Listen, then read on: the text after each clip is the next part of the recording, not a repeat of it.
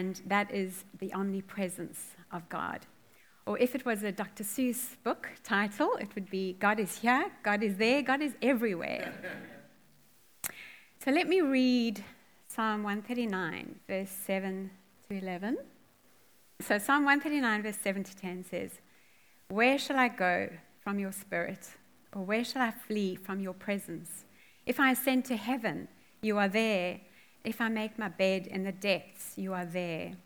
If I take the wings of the morning and dwell in the uttermost parts of the sea, even there your hand shall lead me, your right hand shall hold me. And verse 11, I particularly like the Passion Translation version.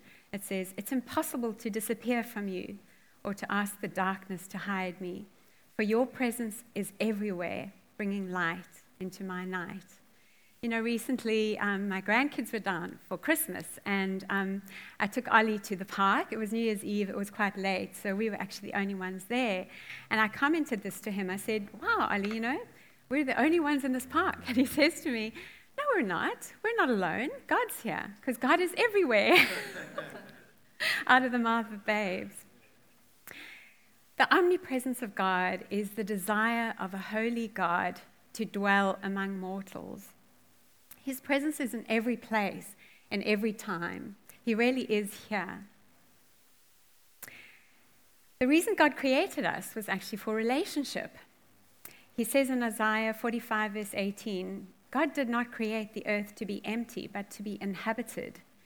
And throughout the Bible, he says time and time again, I am your God, and you are my people.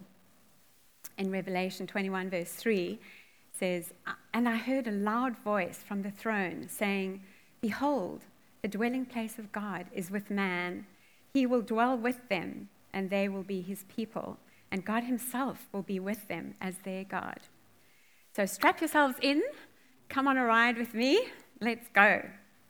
So we'll start at the very beginning. God walked with Adam and Eve in the Garden of Eden, and he enjoyed a really lovely friendship with them until one day they did something that God told them not to do.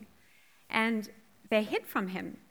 So when he came the next day and he was looking for them, they were nowhere to be found. And he asked the first recorded question in the Bible, which is, Where are you? Where are you? And in Hebrew, this word is actually ayeka, which is more than just your location. He knew exactly which bush they were hiding behind, but he was meaning it more as, Where are you in relation to where I am? Man's sin separated him from God. And ever since then, God has been working to restore that relationship. So let's go a little bit on with the story, and we see the Israelites, God's people, journeying through the wilderness, which they did when they left Egypt on their way to the promised land. And it took them 40 years, and they were wandering around in the wilderness. And God spoke to Moses and instructed him to build a dwelling place for him, which was the tabernacle. And this was to be like a portable tent, which would carry his presence with them wherever they went. He says to Moses, oh, sorry, and in that tabernacle in the Holy of Holies, the inner sanctuary, would be the Ark of the Covenant. God told Moses in Exodus 25, verse 22, There above the cover, between the two cherubim that are over the Ark of the Covenant, I will meet with you and give you all my commands for the Israelites. So we've done a whole study on this, haven't we, Wendy? And it's just an amazing thing that God did to really meet with his people. Um, the story continues, and sadly, Moses doesn't make it to the promised land, but Joshua has the honor of carrying the precious Ark of the Covenant across the Jordan River. And when he gets to the other side, he erects a tabernacle in um, Shiloh, which was about 30 miles north of Jerusalem. And here is where the Ark of the Covenant re- remained for about the next 400 years.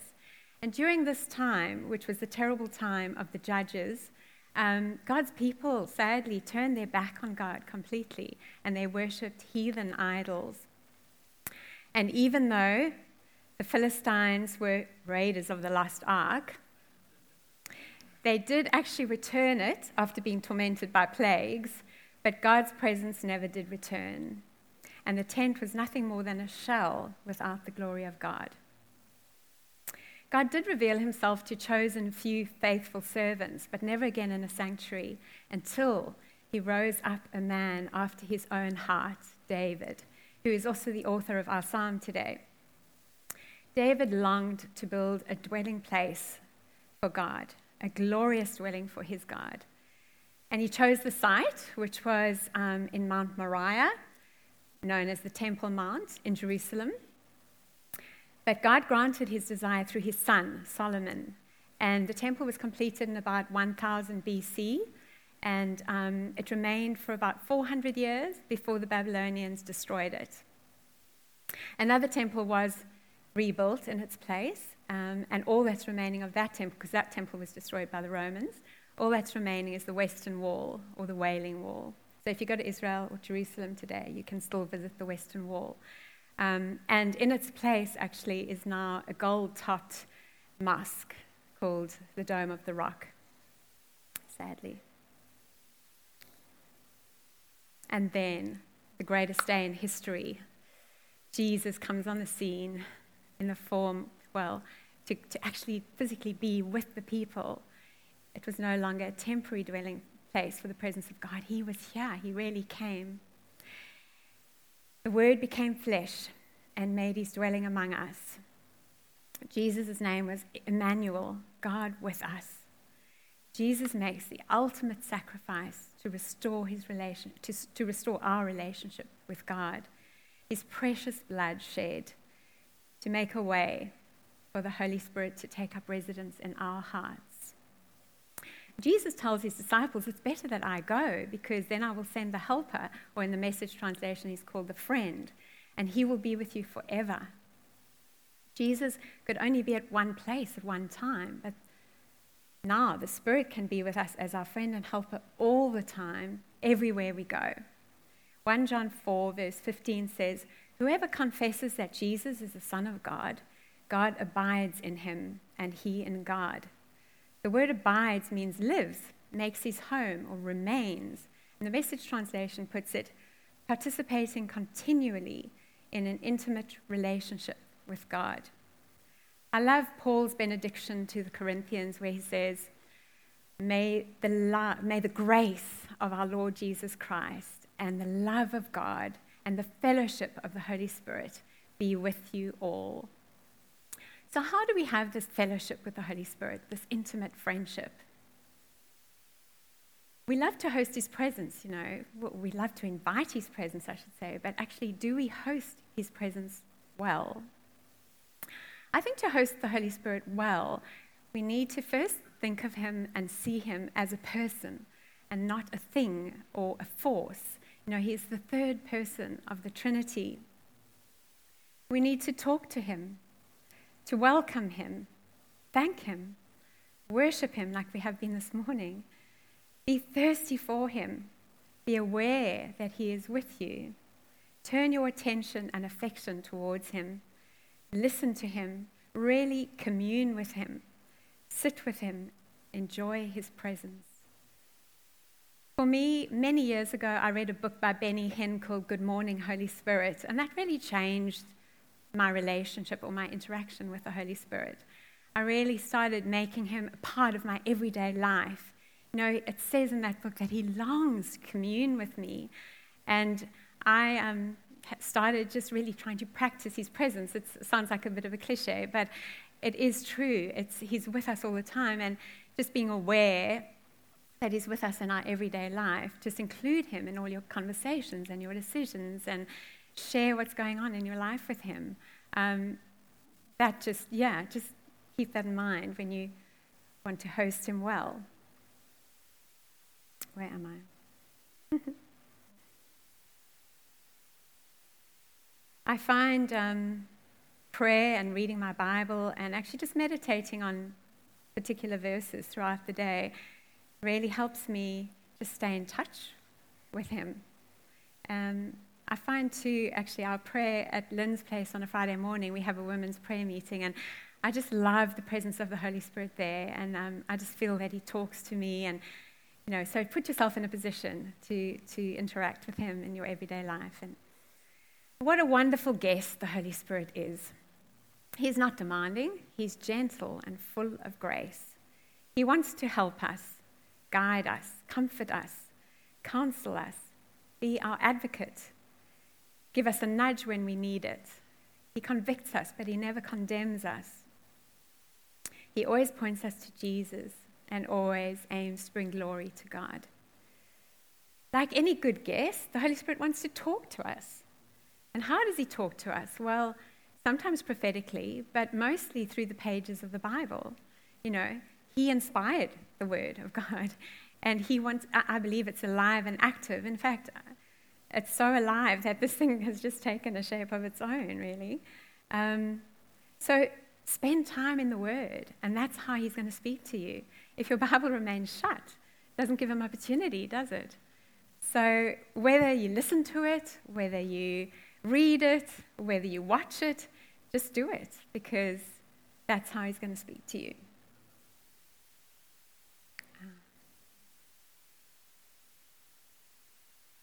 And to host the Holy Spirit well, we have to pursue holiness and not entertain the enemy. 1 Corinthians 3, verse 16 says, God's temple is holy, and you are the temple. Let's not live with unrepentant sin Let's pursue purity, holiness, and obedience. I know those sound like old fashioned words, but God's standards haven't changed. The Holy Spirit will convict you, but He will also empower you to change. We certainly can't do it in our own strength. And Paul warns us not to quench the Spirit. In Ephesians 4, verse 30, he says, Do not grieve God's Holy Spirit by the way you live. Get rid of all bitterness, rage, anger, harsh words, and slander, as well as all types of malicious behavior. Instead, be kind to each other, forgiving one another as God has forgiven you. Isn't it scary, actually, to think that the God of the universe, the God who sustains the universe, can actually be somehow restricted or quenched by what I say or do? It's a scary thought. I wonder how many of our excuses for sin would actually evaporate if we consider the holiness of the one who lives in us. And so we should desire to be the best hosts of the Holy Spirit that we can possibly be. Now, many of you may not know this, but I am a super host on Airbnb. so we rent our rooms upstairs. You might not know that. And um, I have attained superhost status due to the feedback that I've received from guests who stayed with me over the last year. They rate me, you know, after they stay with me. They rate me on things like cleanliness and um, communication. But, you know, when we have guests in our home, the first thing that we have to remember is being aware that they're there. Because so often, you know, Glenn will shout down the passage, Make me some tea! or, you know, we shout at the dog, or like you just forget, or people leave our life group, and, you know, we go shouting down the passage, and you just suddenly, oh, shh. So that's the first thing is to be aware of their presence. Another thing we have to do is be considerate and attentive to their needs, make them feel welcome. You know, think about the environment that we're creating. Is it clean? Very important. Is it, clut- is it uncluttered? You know, is it um, hot? Too cold? Is it stinky? Is it noisy? we have to think about all these things. And, um, you know, Glenn will make sure that it's never stinky because if any of you know Glenn, he loves his scents. So he loves reed diffusers or scented candles. and Glenn will put scented, puts reed diffusers on every conceivable platform. yep. So if you ever stay in our Airbnb, you will fall asleep enveloped with French vanilla wafting through.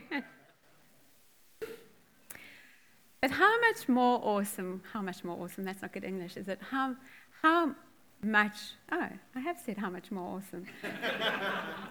Would it be to qualify for super host status by hosting the Holy Spirit? What a privilege it is to host God's presence. But how prepared are we? How warm and welcoming? How is our communication? Is our house clean? Are we honoring and considerate to our most worthy guest? Do we realize his worth? And do we realize how much it's cost him to be there? One day, when we leave this temporary tent and we enter our heavenly home, wouldn't it be amazing if Jesus greets us with, Well done, you good and faithful servants. Thank you for hosting me so well. I have loved doing life with you. But what about the times in your life when you don't feel God's presence with you? And you feel like He's far away. I remember when Morgan was a teenager, he used to say to me, You know, so mom, when I pray, I just feel like my prayers are hitting the ceiling. And that's how we can feel sometimes. We just don't feel like God is with us and we don't hear his voice. We may ask, God, where are you? I think the two scenarios for this type of feeling the first is when you actually choose to walk away from God, as I did when I was uh, doing my gap year in London when I was 21. But like the prodigal son, I went my own way. I rebelled against God. I completely went off the tracks. And I was very lost. Um, and I cried out to God actually at a really low point while I was there. And I felt like in Psalm 40, where he says, I lifted you out of a pit, I placed you on solid rock, and I put a new song in your mouth. That's what I felt he did for me. And when I came back to South Africa after that horrible year, I recommitted my life to him and um, I repented, turned my life around. And with his grace and um, with his help, I live differently. But there's another way, you know, that we can feel lost, and that is when it's not necessarily our choice and not necessarily sin that's caused it, but you just feel like you're in a spiritual kind of wilderness. And I'm sure we've all experienced seasons like this in our life before. You just, um, you just don't, don't, don't think God is anywhere near you, and you don't hear Him talking to you anymore. Job knew this season well when he cried out in Job 23, verse 8 and 9 Look, I go forward, but he is not there, and backward, but I cannot perceive him. When he works on the left hand, I cannot behold him, and when he turns to the right, I cannot see him. At times like this, when you don't feel God's felt or manifest presence, you need to lean into his promises because he has promised that he will never leave you or forsake you. This is the omnipresence of God. If I ascend into heaven, you are there. If I make my bed in the depths, behold, you are there. Do you know that one of God's names is Jehovah Shammah, which means God is there? So if you believe what Scripture says and you trust God is who He says He is, the reality is that no matter what happens or how you feel, God is with you. And He never stops working in your life, whether you see it or not. So continue to draw near to God, and He will draw near to you. Seek Him, and you will find Him if you seek Him with all your heart. And abide in Him, and He will abide in you. As we've taken this journey, we have seen throughout the pages of the Bible that God is pursuing you. He passionately is pursuing you. I think we sang about that earlier. If you're struggling and not feeling God's presence, remember this incredible story of God's plan to be with you. He loves you so much. In closing, I ask God to give me like a prophetic word or picture to share with you this morning ask him to speak to you. And he actually gave me a dream.